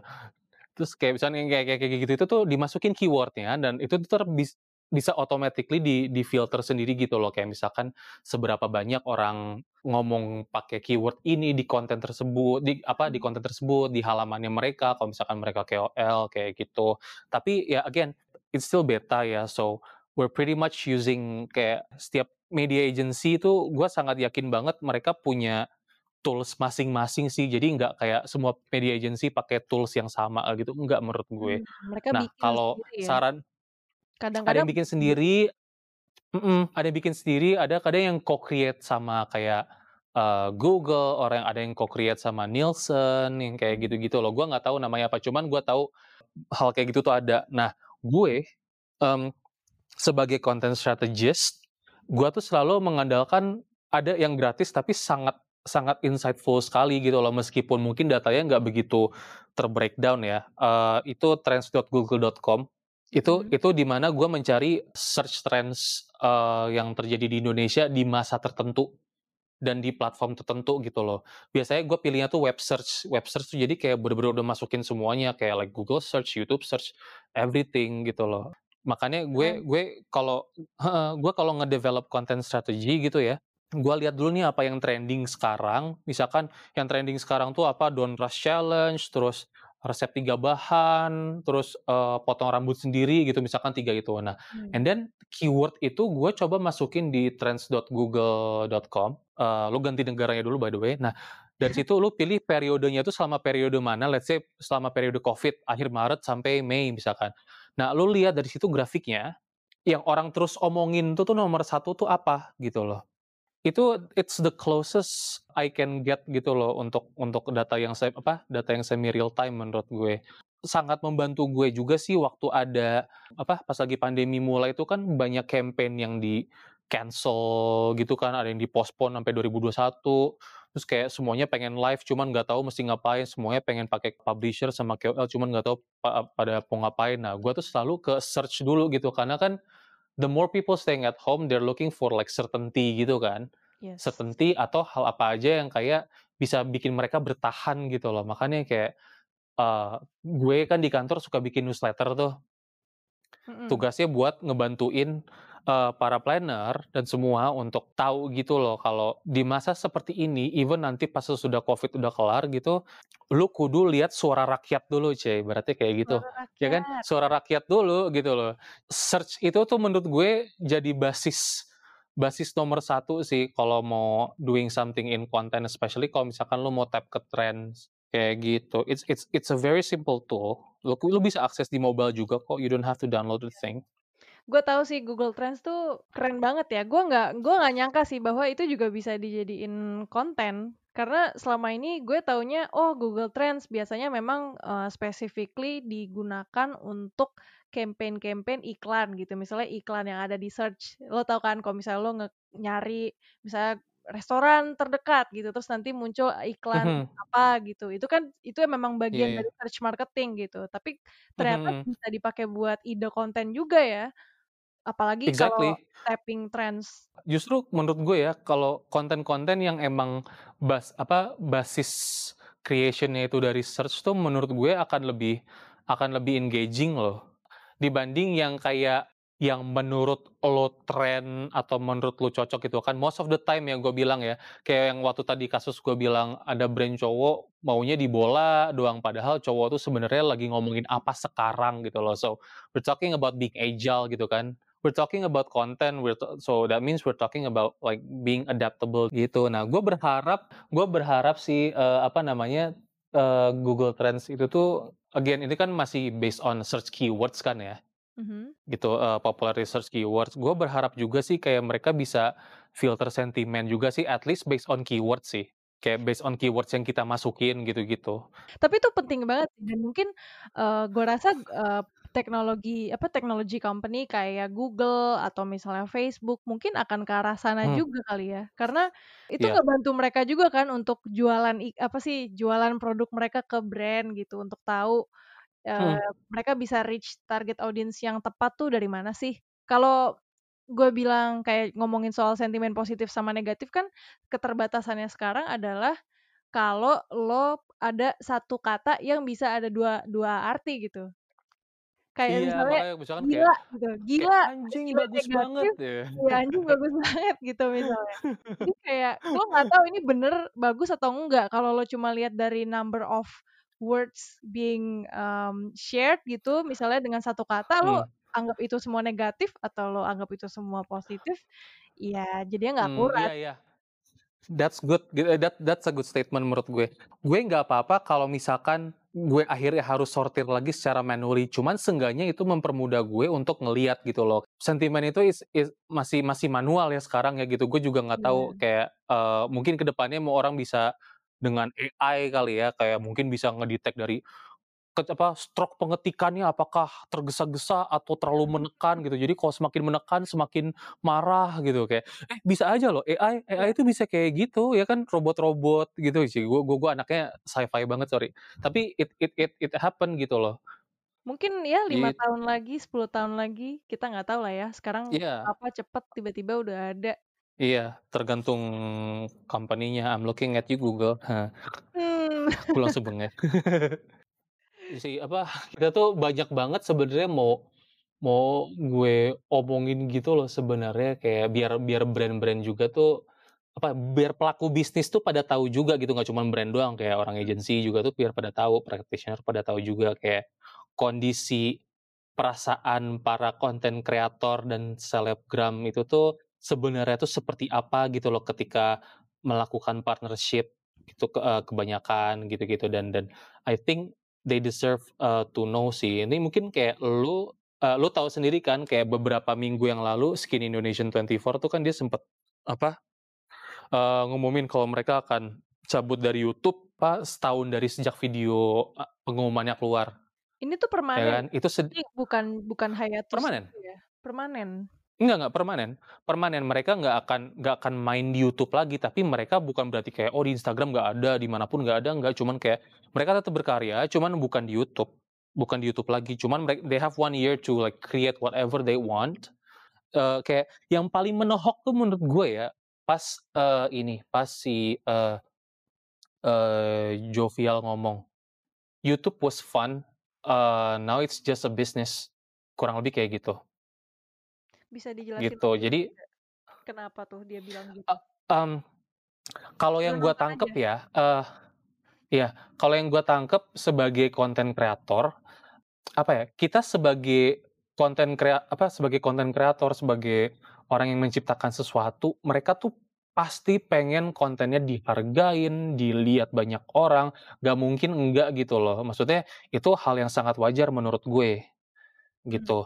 Tap mmm, apa, dihargain juga kayak nggak cuman hasilnya, tapi kayak the process behind it, terus kayak, eee, apa, konsep yang dibikin kayak gimana, kualitasnya, pokoknya a lot of things gitu loh. Mereka tuh ekspektasinya kayak gitu, gitu. Di samping pengen dilihat banyak orang. However, eee, tolak ukur, eee, apresiasi orang-orang zaman sekarang gitu, even, eee, even kayak brands juga gitu ya beberapa, eee, mudah-mudahan brand kalian enggak ya. Itu, eee, tolak ukurnya tuh hanya di angka aja, cu cuma di situ aja gitu loh. Nah makanya kan kemar eee, kemarin, tadi kan gue bilang, eee, when it comes to content marketing, mmm, yes number is important, is an important thing, but it's not the only thing, gitu loh. Nah, sayangnya yang the only thing itu tuh, eee, jarang sekali ada, apa ya, pelaku bisnis yang yang yang mengerti gitu loh, bahkan yang kayak enggan untuk mengerti, gitu loh. Gua gua masih, eee, even sebelum gua dis eee, di tempat gua sekarang ya, gue juga masih sering denger tuh yang kayak, "Kan lu gua bayar aturan lu mau dong kalau misalkan kita taruh kayak gini, haru eh, ayo dong yang profesional dong." Ya kan? Hmm. Kayak lu pasti pernah denger ini di di di di di suatu tempat lah, di mana pun gitu, mungkin bukan di tempat kita, mungkin di tempat lain. Nah, mmm, itu gitu loh, a si Joe juga sempet bilang kayak, harus ada kedewasaan dari seorang brand, dari seorang pelaku bisnis juga gitu, orang agensi juga, bahwa kalau mereka kerja sama content creator, they're not working with TV station, they're not working with publishers, they're working with human being. Lu mesti sadar kalau just because, apa ya, eee, you paid sponsorship for a a certain content creator, in this case YouTuber, doesn't mean that lu meng-endorse si orang-orang yang di dalamnya, tapi lu meng eee, meng-endorse videonya, gitu, Mmm. meng-endorse konsepnya, kayak gitu. Dan ketika lu meng-endorse konsepnya, lu mesti lu mesti setuju sama aturan main mereka. Sama aja kayak lu main ke rumah temen lu, lu mesti ngikutin peraturan rumah lu kan, kayak, oh buka sepatunya mesti diselokan gitu misalkan, kayak, oh ya udah peraturannya kayak gitu, adatnya kayak gitu. Terus atau enggak masuk-masuk lu mesti cuci muka dulu, terus pakai hand sanitizer, terus kayak, apa, assalamualaikum dulu, yang kayak gitu tuh, ya udah ikutin gitu loh. Pang itu tempatnya mereka, adatnya mereka. Once you did that, you understand them. Kenapa bisa bilang kayak begini, karena dulu waktu 2016, eee, gua sempet sama Fendriana, eee, itu jadi apa, jadi pembicara juga di Idea Fest. Kita ngomongin, eee, topiknya tuh, namanya tuh "Salahkan Saja Agensinya," gitu, Mmm. salahkan saja agensinya. Jadi intinya intinya itu tuh adalah, kayak kita ngomongin keluh kesah kita sebagai, apa, pelaku agensi, cie, eee, untuk menengahi si content creator sama partners, eee, sama si brand gitu loh. Gimana make sure kalau hubungan mereka itu tuh bukan brand versus partner, tapi brand dan partner. Itu tadi gitu, intinya bukan ma masalah kayak, oh yang disalahin agensi terus, tapi yang gua omongin di situ adalah, sangat penting banget buat brand atau atau kita pelaku bisnis untuk, apa ya, sebelum kita mau kerja sama sama partner kita, we spend time to understand them first. Jadi lu jangan cuman ngelihat mereka dari, eee, da dari dari angka doang gitu loh. Angka nggak salah, lu mikirin mereka based on angka nggak salah sama sekali. Cuman jangan angka doang gitu loh, karena kayak lu kudu build some relationship gitu loh ke mereka, dan build relationship-nya tuh nggak yang kayak pas cuman ada kerjaan doang, pas nggak ada kerjaan langsung langsung ciao, bye-bye, kayak gitu-gitu loh. Eee, karena menurut gue itu bisa, mmm, bikin elu paham, mmm, what your partner stands for, gitu kan, how your partner communicate, gitu kan, what kind of quality that you can expect from them, gitu. Dan jadi itu akan mempermudah merek eee, pelaku bisnis untuk untuk nggak buang-buang waktu, eee, pilih-pilih, "Ini kira-kira efektif apa enggak ya?" Gitu. Justru mempermudah mereka buat ini, kayak, "Oh udah gue ini karena gue tahu si karakter ini," gitu, atau enggak, "Gue nggak pilih itu karena gue tahu si karakter itu nggak cocok," yang kayak gitu, gitu loh. Jadi kayak ibaratnya kalau gua, eee, let's say gua KOL, gua diajak kerja sama, terus akhirnya nggak jadi karena emang mereka rasa nggak cocok dan emang nggak cocok, itu gue jauh lebih nerima gitu loh. Karena mereka berusa eee, mereka s mengerti konten gue gitu, daripada yang kayak, eee, "Oh lu mau pakai si karak apa, si si partner ini karena lagi terkenal, kontennya lucu," gitu. Nah terus pas lagi dibikin kayak, ih tapi kan nggak cocok sama karakter brand, oh harus warna ijo gini-gini, padahal si kreatornya tuh, eee, identiknya se dengan warna dengan warna peach gitu misalkan. Jadi ya itu tadi, untuk meminimalisir selek, meminimalisir revisi gitu loh, eee, itu itu penting menurut gua. Nah tapi, respon yang gua dapet pas sesudah acara itu, pas sesudah session itu adalah, dibilang kalau poin gua barusan tuh kayak nggak penting dan buang waktu gitu loh. Karena mereka bilangnya gini, eee, mereka megang duit dari brand, mereka harus alokasi itu seefisien mungkin, bener, Betul. bener gitu. Nah kita kit tapi yang mesti mereka ngerti adalah, gua bilang kayak gitu, apa ya, gua nggak pernah bilang kalau dengan elu, eee, mendekatkan diri dengan partner lu, let's say dengan influencers, dengan seleb gitu-gitu, bukan berarti lu buang waktu, justru lu saving time. Gitu lu saving time through through and through gitu loh, nge yang tadi gua bilang, Karena eee karena lo bisa bangun relationship in the longer term, dan itu juga He bakalan beneficial untuk brand lo juga gitu kan, bisa dibilang. Exactly, jadi kayak ketika ada ketika si, eee, partner lo ini misalkan diajak kerja sama lagi selanjutnya tuh mereka nggak hesitant gitu loh. Ah, kayaknya gua udah per pernah cerita sama lo ya, jadi ada suatu apa, se seorang brand manager yang udah pindah sekarang ke ke lapak lain, cie, dia itu pokoknya selama gue kerja sama dia gitu, selalu orang-orang level tinggi di apa, dari partner-partnernya dia, sama kayak seleb-seleb, influencer-influencers yang mereka sering kerja sama bareng tuh pada ikut gitu loh ke meeting, padahal campaign-nya tuh nggak ada mereka sama sekali, gitu loh, nggak ada mereka sama sekali. Tapi ya kenyataannya, si brand manager ini tuh sok-hip gitu loh, kayak ngobrol sama mereka tuh nggak cuman ngomongin kayak ada maunya gitu, tapi kayak ngomongin hal yang mereka suka, apa yang bakal mereka lakukan sendiri gitu-gitu loh, kayak project lain apa yang mereka lakuin, pengen lihat dong, kayak just just talk between kalau misalkan ampe friends juga bakal, eee, ya oke lagi gitu, bonus gitu, cuman ya seenggaknya kayak eee, that's what you get from building relationship gitu loh, meskipun kayak ada hal yang apa, si partnernya itu not necessarily involved, they will be glad to help, gitu. Dan itu jangka panjang banget. Waktu lu terselamatkan banget dari revisi-revisi dan pilah-pilih, eee, partner gitu loh. Terdengar sepele, cuman itu beneran deh time consuming banget. Berarti ini tuh kayak, apa ya, sebuah pesan untuk para pelaku bisnis ya, eee, mungkin kalau ada pelaku Mhm. bisnis nanti yang dengerin podcast ini juga, mmm, bahwa sebenarnya itu worth it loh untuk untuk maintain, eee, relationship lagi ya dengan dengan partner. Karena gimana pun juga partner itu kayak semacam extension dari suara brand lo, dan ketika lo bisa maintain relationship dengan baik sama mereka, nggak cuma pas lagi butuh doang, itu apa, benefit-nya in the longer term gitu, untuk untuk brand lo sendiri. Mhm, Dan mungkin iya. banyak orang yang nggak setuju tapi Ji, mungkin ya, karena kayak, oh gue misalnya gue adalah seorang brand manager gitu, dan gue mikir, Mhm. mmm, kayak yang lo ceritain tadi, mungkin jarang brand manager yang seperti yang lo ceritain tadi Mungkin, gitu, ya. yang bisa yang bisa bener-bener genuinely pengen bikin, eee, apa ya, relationship-nya baik gitu sama Iya, influencer mmm, atau KOL or iya. whatever gitu.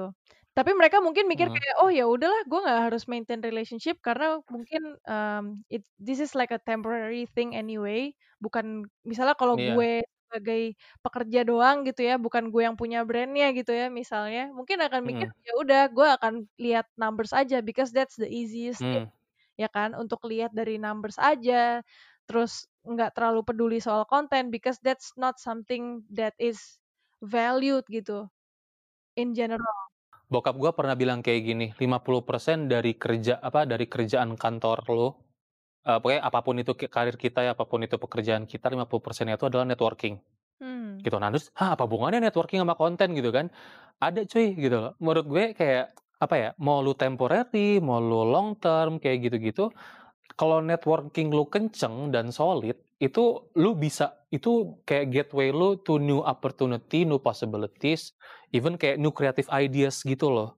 Setuju banget. It itu dia gitu, karena kan kayak content marketing tuh kan kayak obviously kita ngedepanin creativity gitu loh. Nah, Mmm. tapi ya kita bukan creative machine juga gitu kan, kayak kita ada kalanya suntuk gitu-gitu. So, kita mau nanya siapa lagi, gitu. Gua aja kadang kayak misalkan, ini gua loh ya, gue kenal sama Bena, sama Edozel gitu-gitu, kadang apa, kadang sama Aulion gitu-gitu juga, kadang gue tuh nanya gitu loh kalau misalkan, "Eh, kalau misalkan brand gue ada yang kayak gini, kira-kira lo sebagai audiens suka nggak yang kayak gitu?" Gitu gue gue gue tuh berani Mmm. nanya kayak gitu ke ke influencer, even ke partner-partner gue yang kayak di, eee, Disney gitu-gitu.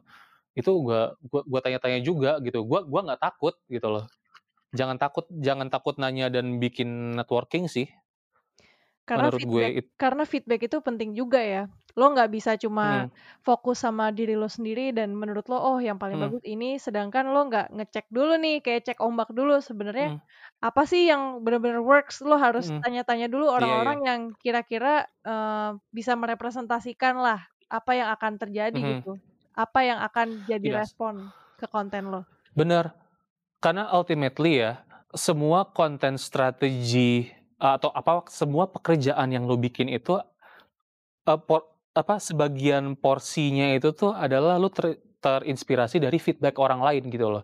Dan dan feed dan apa, sebagian besar feedback-nya itu pasti datang dari kayak partners gitu kan. Kayak let's say kayak kita kan se setiap tahun kan pasti kan kayak ada like annual media strategy gitu kan. Mhm. Ya kan? Jadi kayak kita tuh selalu kayak kayak undang partner buat pitch ideas gitu-gitu kan. Jadi and then we propose it to brand, kita pilih-pilih mana yang kira-kira cocok untuk di-present. So, nggak melulu datang dari kita, tapi datang dari mereka juga. So, that's why kayak this network building thing is important in content gitu loh. Meskipun terdengar, alah gitu loh, alah sepele banget gitu, but it's actually it's it's it's gonna save your life really. Gua gua belajar itu first hand. Soalnya dulu gua waktu di kantor lama gua, koneksi gu koneksi gua ke bisnis partner tuh buruk banget, karena gua takut dimarahin waktu itu dan, eee, apa, brand-nya killer.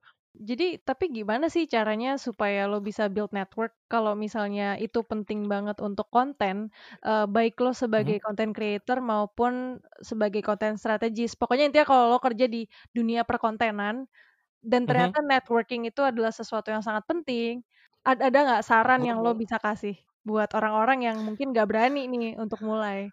Yes. Balik lagi. Oke, kalau sekarang kan udah canggih ya, mulai dari LinkedIn. Mulai dari LinkedIn, bukan buat nyari kerjaan selanjutnya ya, tapi kayak, apa Mmm. namanya, Sekaligus. elu, eee, eh bukan gue yang ngomong ya. Nggak, jadi intinya, eee, elu bisa, apa ya namanya ya, lu bisa kenalan sama or apa, partner yang menurut lu potensial untuk kerja sama bareng, and then kayak lu ajak mereka untuk presentasi ke kita gitu at least. Kayak who they are, what their business are for gitu loh, kalau emang inisiatifnya dari kita ya.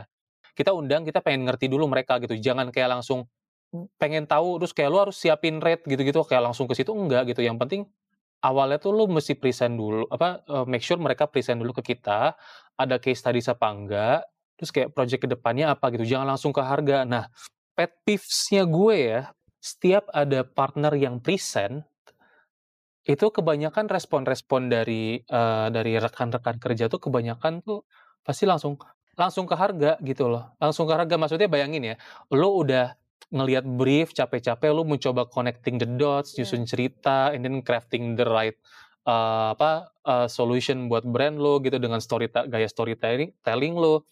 Ujung-ujungnya lu nggak ditanyain tentang kayak like the stories, the apa, aim buat proposal lu tuh apa, ekspektasi, eee, outcome-nya tuh apa, yang kayak gitu tuh enggak gitu, pasti harga dulu gitu loh. Well, nanya harga wajar menurut gue, cuman kayak again, that's not how you build relationship sih menurut gue. Soalnya gini, makanya gue tuh gue tuh selalu kalau misalnya ada yang mereka mereka presentasi, gue nggak pernah nanya nggak pernah nanya harga dulu, harga tuh pasti terakhir. Pasti Mmm. terakhir gua tanya. Karena itu it's the least of priority ketika lu mau building network. Kecuali lu udah kenal banget gitu ya, kayak udah sering-sering banget gitu, okelah gitu. Cuman kalau for something that you just know, karena ini kan pertanyaannya kan pas, apa ya, lu pas mau baru-baru banget ya, pahamin mereka gitu loh, ajak mereka present, mau via call gitu kalau misalkan masih pandemi. Itu it it's it's it's totally acceptable, it's totally proper.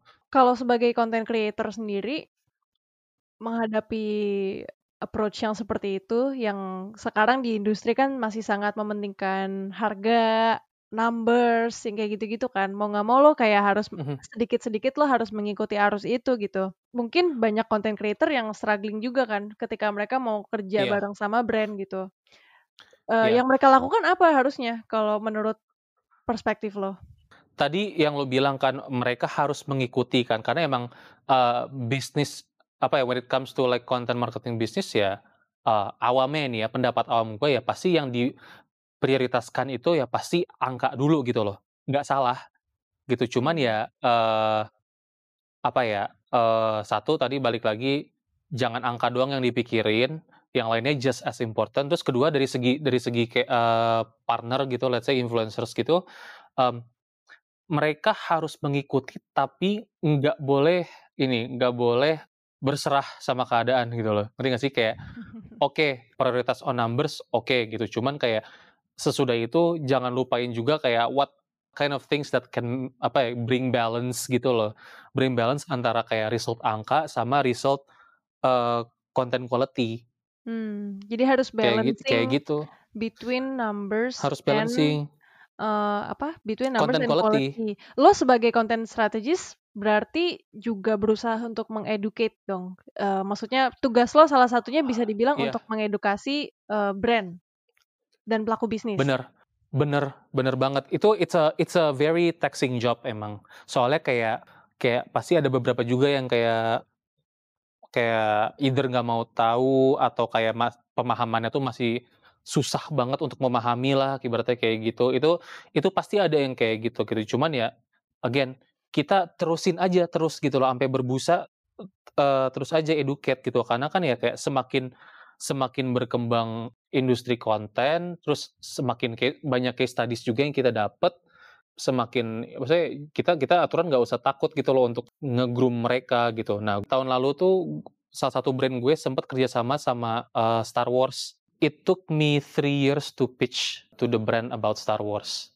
Pada waktu itu di awal-awal tahun uh, mereka tuh masih mikir oh uh, sesuatu yang kayak gitu kayak model Star Wars, Avengers gitu-gitu atau atau apa Power Rangers movie yang ribut yang sempat tahun 2017 tuh it's made for kids. Kan brand hmm. gue brand cowok. Iya, iya. Gak nyambung gitu loh. Nah, gue harus educate mereka bahwa it's not about franchise-nya identik buat siapa, tapi kita bisa apa aja dengan apa ya, dengan material franchise mereka, dengan IP mereka. Konten itu tuh kasarnya adalah apa ya, the art of manipulating IP gitu. Maksudnya kalau lu lihat kayak fashion fa apa produk fashionnya Disney itu kan ada yang buat anak kecil yang anak kecil banget lucu-lucu terus yang buat kayak dewasa anak muda tuh yang kayak ada Mickey Mouse juga cuman bukan Mickey Mouse yang lagi happy gitu tapi kayak graffiti yang kayak gitu-gitu loh ya kan itu IP lu cuman IP lu di adjust jadi lu menggunakan IP tapi you customize it and adapt again ya kan itu three years gitu loh dan dan I, I think it's worth it gitu loh karena kayak semakin semakin tahun bertambah tuh gue sangat yakin uh, banyak juga kayak brand-brand lain atau mungkin kompetitor atau kayak case studies dari luar negeri gitu yang melakukan gitu loh. So have faith. There are thousands of no's in every one yeses. Ya kan? Jadi mesti mesti siap dengan penolakan-penolakan ya sebagai konten strategis. Harus ya, siap gitu loh. Harus siap dan lu dan ketika lu ditolak, lu jangan langsung ya ditolak, tapi lu tanya kayak uh, kalau boleh tahu kenapa ditolak, apa yang kurang cocok. Kalau misalkan hmm alasannya valid, um, ya oke okay, gitu loh. Lu harus mengakui, lu jangan menekan gitu kayak gue fans Star Wars gitu, terus kayak gue beberapa ditolak tuh gue nggak yang kayak ah tapi harus harus harus gitu enggak gitu. So I took time gitu loh. I took time buat ngelihat contoh-contoh market yang yang melakukan hal serupa gitu loh. So don't don't give up really sebagai konten strategis berarti lo nggak boleh gampang nyerah ya kalau kalau ide lo ditolak. Nah, tapi kalau dari sisi yang... kalau dari sisi content creator um, yang lo tidak terikat dengan brief gitu ya misalnya dan lo mm-hmm. mungkin ya mungkin lo punya personal brand lah ya. Gimana caranya lo balancing between what the audience wants dan apa yang lo mm-hmm. mau.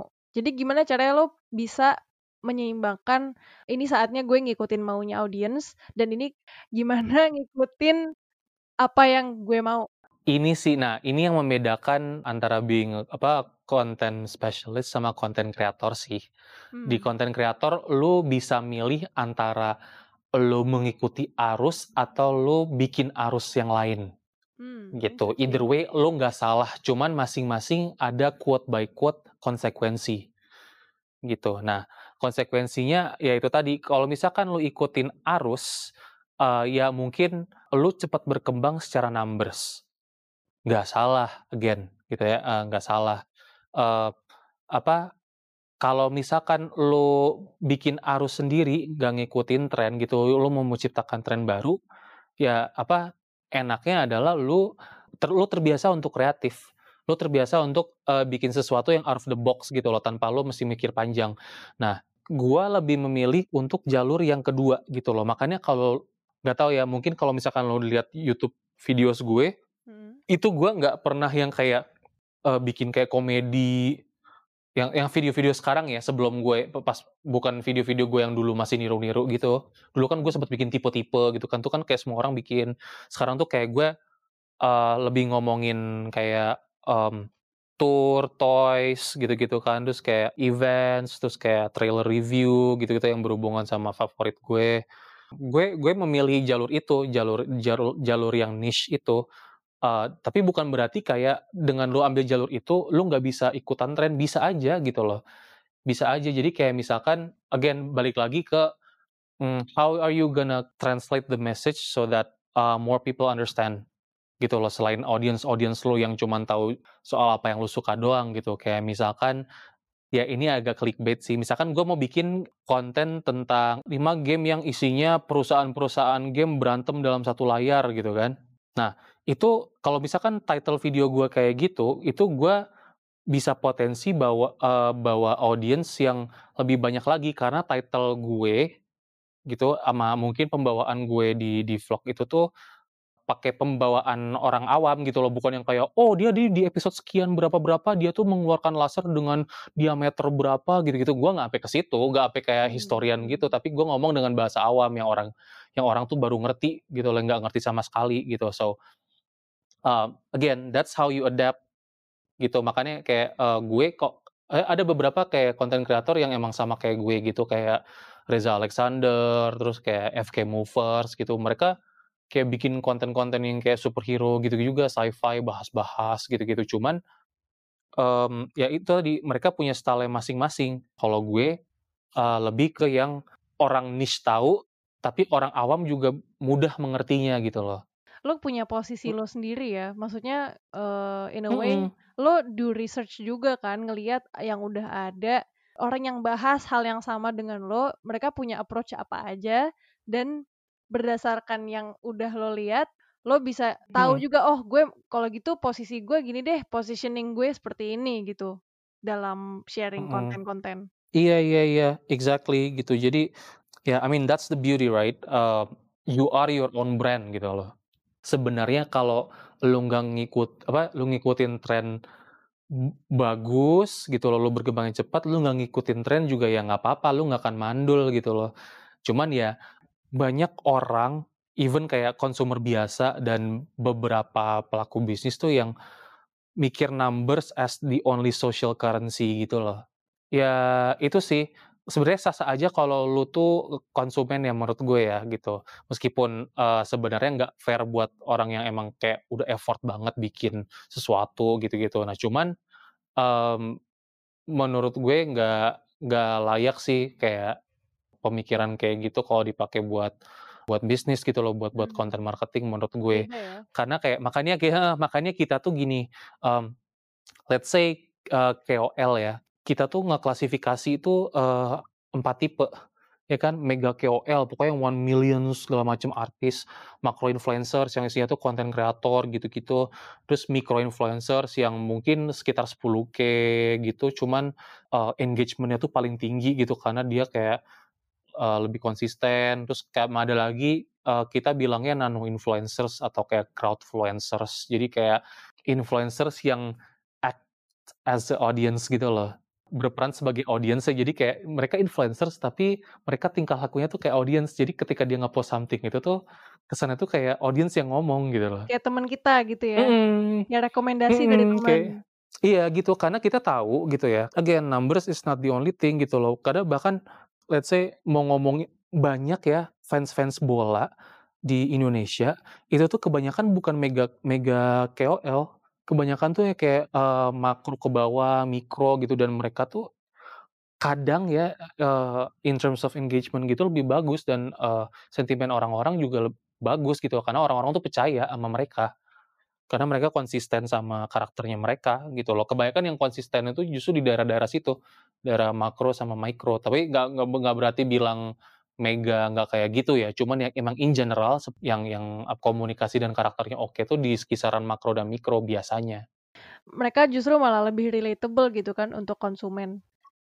Yeah, exactly gitu loh. Maksudnya there must be a balance gitu loh kalau kalau ngomongin konten marketing ya mau mau lo kerja sama sama partner siapa pun juga nggak nggak nggak terlepas apa, nggak cuman KOL doang menurut gue kayak soalnya kayak konten marketing itu menurut gue is the art of the art of talking as the audience. Makanya kan kayak kayak, eee, when it comes to like, eee, media gitu kan, media marketing yang gue tahu tuh adalah tujuan utamanya tuh pasti ensuring reach and talkability.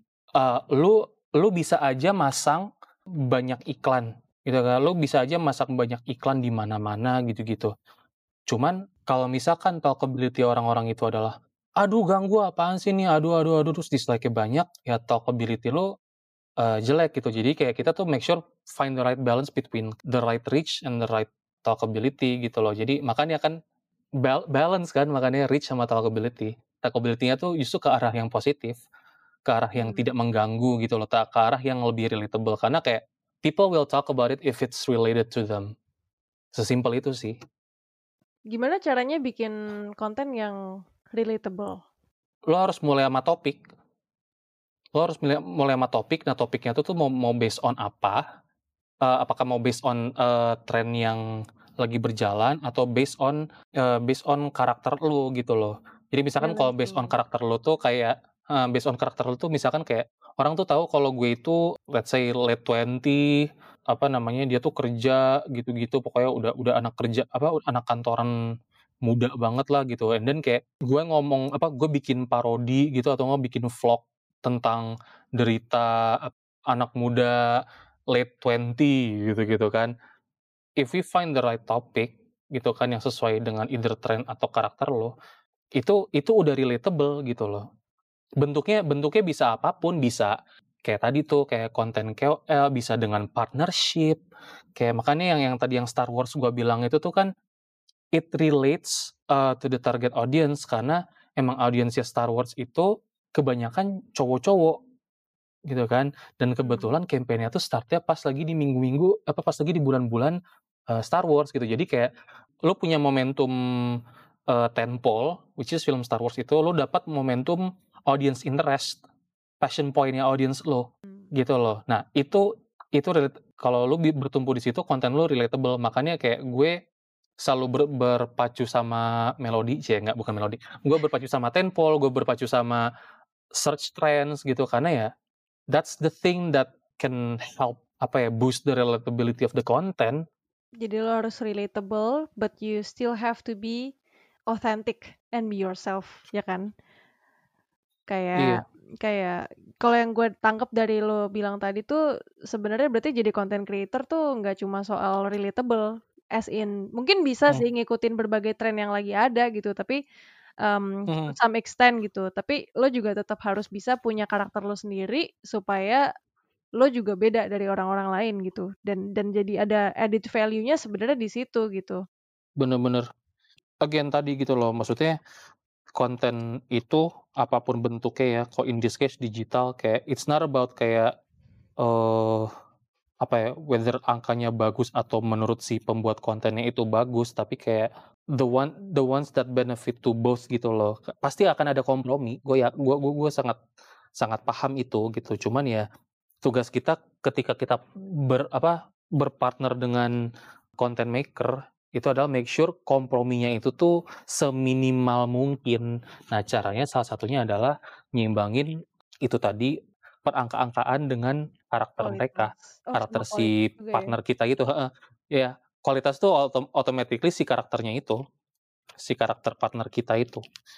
Gue gue makanya, mmm, ini banget pas gue ngelihat yang si Skinny cabut dan salah satu alasannya kayak gitu ya, meskipun nggak, eee, mungkin nggak directly ke bisnis ya, mungkin nggak directly ke sponsor, brand sponsorship gitu-gitu, cuman itu tercerminkan juga gitu loh di dunia bisnis gitu ketika ke eee, apa, kebanyakan ketika mereka kerja sama sama konten kreator, gitu. Dan dan itu gue sempet chat sama Joe, sama Jovial pas udah dia upload video itu, gue bilang, "Joe, I feel bad." Gitu, gue bilang, "I feel bad." Gue gue ngerasa kayak gue udah bertahun-tahun mencoba, eee, untuk untuk bikin brand paham, cuman sepertinya kayak it's a long a very long process gitu loh yang harus berulang-ulang kali dan karena kan gue juga kan brand gue eee, brand klien gue itu kan ada yang pernah kerja sama mereka juga. Gue juga kan sempat mantau tuh kayak proses di balik layarnya kayak gimana. Apa, kerja sama sama brand gitu kan pasti ada selek-selekannya juga gitu. Cuman ketika ngelihat orang yang gua kenal gitu, the content creators gitu, siapa pun itu yang nggak harus mereka, terus kayak mereka eee, ada issue sama brand atau bisnis yang gue take part juga, itu I can I cannot help but feel guilty gitu loh. Makanya gue, eee, dengan gua ngomong kayak gini ke lu tuh sebenarnya I think it's a chance for me to to apa ya, mudah-mudahan orang-orang yang pengen belajar gitu gue juga masih belajar ya, maksudnya untuk orang-orang yang masih belajar juga untuk tahu gitu loh kalau konten marketing tuh salah satu part terbaik apa, yang yang ter terkrusialnya itu adalah itu, understanding sama networking, yang paling sering dianggap remeh. Jadi nggak cuma berpaku sama hal-hal yang terlihat ya sebenarnya. Yang terlihat Iya, itu kan angka gitu, juga. tapi ada banyak yang tidak Mmm. terlihat. Dari sisi Mhm. karakter, dari sisi Behind the konsistensi, scene. behind the scene-nya gimana, gimana lo networking sama orang, manage waktu, bener juga. Susah tuh manage waktu, apalagi kayak lo gitu kan. Parah. Ji, Yah. ini berhubung kita Yap. udah banyak banget yang dibahas, gue Mhm. mungkin, mmm, gimana ya, recap kali ya, gue recap kali ya. Yap.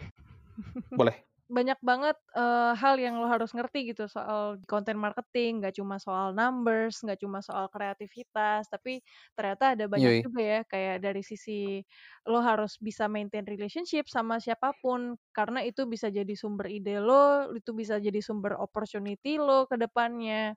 Terus as a content strategist, lo juga mesti belajar gimana caranya maintaining the balance between quality and quantity gitu. Nggak cuma balik lagi, sama aja lo harus adaptasi sama apa yang ada, tapi lo juga harus punya, apa ya, punya semacam karakter lo sendirilah, bener-bener nggak cuma ngikutin tren doang. Kalau misalnya gue mau tanya ke lo, Ji, pertanyaan terakhir nih, lo Mhm. lebih suka jadi content Siap. strategist atau jadi content creator? Ya, hmm, gue sih gue sih pengen jadi content creator terus gitu loh, kayak bikin konten gitu-gitu. Kalau bisa gue hidup dengan menciptakan konten sih ya gue akan ke arah situ. Cuman ya Mmm. realistically level gue kan belum sampai situ gitu loh, gue kan masih berkembang nih ceritanya. Ya well, my ego says content creator sih, obviously. Mmm. Dan itu kebawa mental content creator itu selalu kebawa sih di kerjaan gue. Kalau lo bisa kasih wejangan atau pesan-pesan nih buat temen-temen yang baru mau mulai, eee, jadi Mmm. content creator atau Mmm. mencoba untuk terjun ke dunia konten marketing sebagai profesional di media agency apa yang menurut lo harus mereka adopt sebagai mindset yang bisa bantu mereka untuk progres terus dan berkembang terus di dunia konten? Ini sih kudu, apa ya, kudu harus haus sama hal-hal baru, jangan takut beda, intinya gitu. Just because orang lain ngelakuin hal yang sama doesn't mean lo harus ngelakuin hal yang sama gitu loh. Bukan berarti hal yang sama itu tuh jelek dan hal yang beda tuh bagus atau sebaliknya, enggak. Cuman kayak you have options, if you believe with your option, then berpegang teguhlah ke situ. Just because orang lain bilang nggak mau, bukan berarti lo mesti berhenti gitu loh. It will always take time dan masing-masing tuh punya durasi yang berbeda. Jadi don't give up. Dan sebagai content strategist menurut gue, lo harus siap dikira nggak kerja. Sama satu nih menurut gue ya, sangat penting ya, try to be a content creator. Meskipun interest lo nggak di konten apa, menjadi content creator, misalkan denger podcast ini dan lo kayak, "Oh gue tetep nggak mau jadi content creator," nggak apa-apa. Just try, just like 1 month. Ini gue gue coba challenge nih ya kalian ya, coba 1 bulan kalian bikin konten apa pun eee, formatnya pas kalian lagi kerja. Seminggu lo mesti upload sekali atau enggak lo pengen setiap hari pun ya udah kalau misalkan lo mampu, coba bikin. lu nggak harus sukses uh, ngelakuin ya gitu loh. Kalaupun lu gagal ya nggak apa-apa. Cuman seenggaknya lu tahu kalau inilah behind the scene-nya gitu loh. Kalau lu kerja sama partner, partner lu tuh akan melalui hal-hal seperti ini. Lu punya rasa empati gitu loh sama partner lo jadinya dan lu otomatis menurut gue itu memper, mempermudah kerjaan lo intinya itu aja sih thank you banget ya Ji udah nyuak apa ah, meluangkan thank waktu you. lo ini podcast pertama lo semoga menjadi experience yang menyenangkan juga. Amin. Sharing macam-macam. Semoga tersampaikan juga hmm. curcol-curcolnya ke para pelaku bisnis. kalau misalkan ada yang denger podcast ini dan tahu siapa gue, kalau misalkan gue salah ngomong, please jangan pecat gue. Semoga Digital Marketing Snacks episode kali ini bermanfaat dan bikin lo makin semangat untuk belajar digital marketing. Kalau lo punya saran atau kritik membangun untuk Digital Marketing Snacks, silakan kirim email ke digitalmarketingsnacks at gmail.com atau lo bisa mention atau DM gue ke Twitter janet underscore val. Thank you ya udah dengerin Digital Marketing Snacks. Sampai ketemu di Digital Marketing Snacks episode selanjutnya.